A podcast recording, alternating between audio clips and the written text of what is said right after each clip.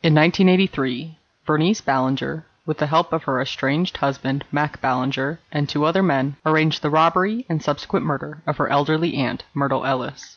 Her motive was simple money. It all began earlier that year, when Myrtle Ellis was involved in a car accident.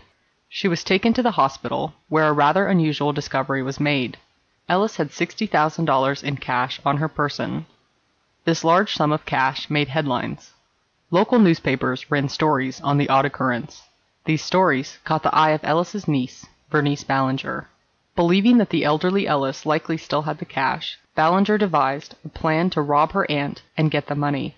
She enlisted the help of her estranged husband, Mac Ballenger, who hired two acquaintances to rob Ellis in her home. However, they were unable to get the money, and instead resorted to violence, murdering Ellis and setting fire to her home. The crime went unsolved for years, until the wife of one of the men involved went to the police. This is the story she told.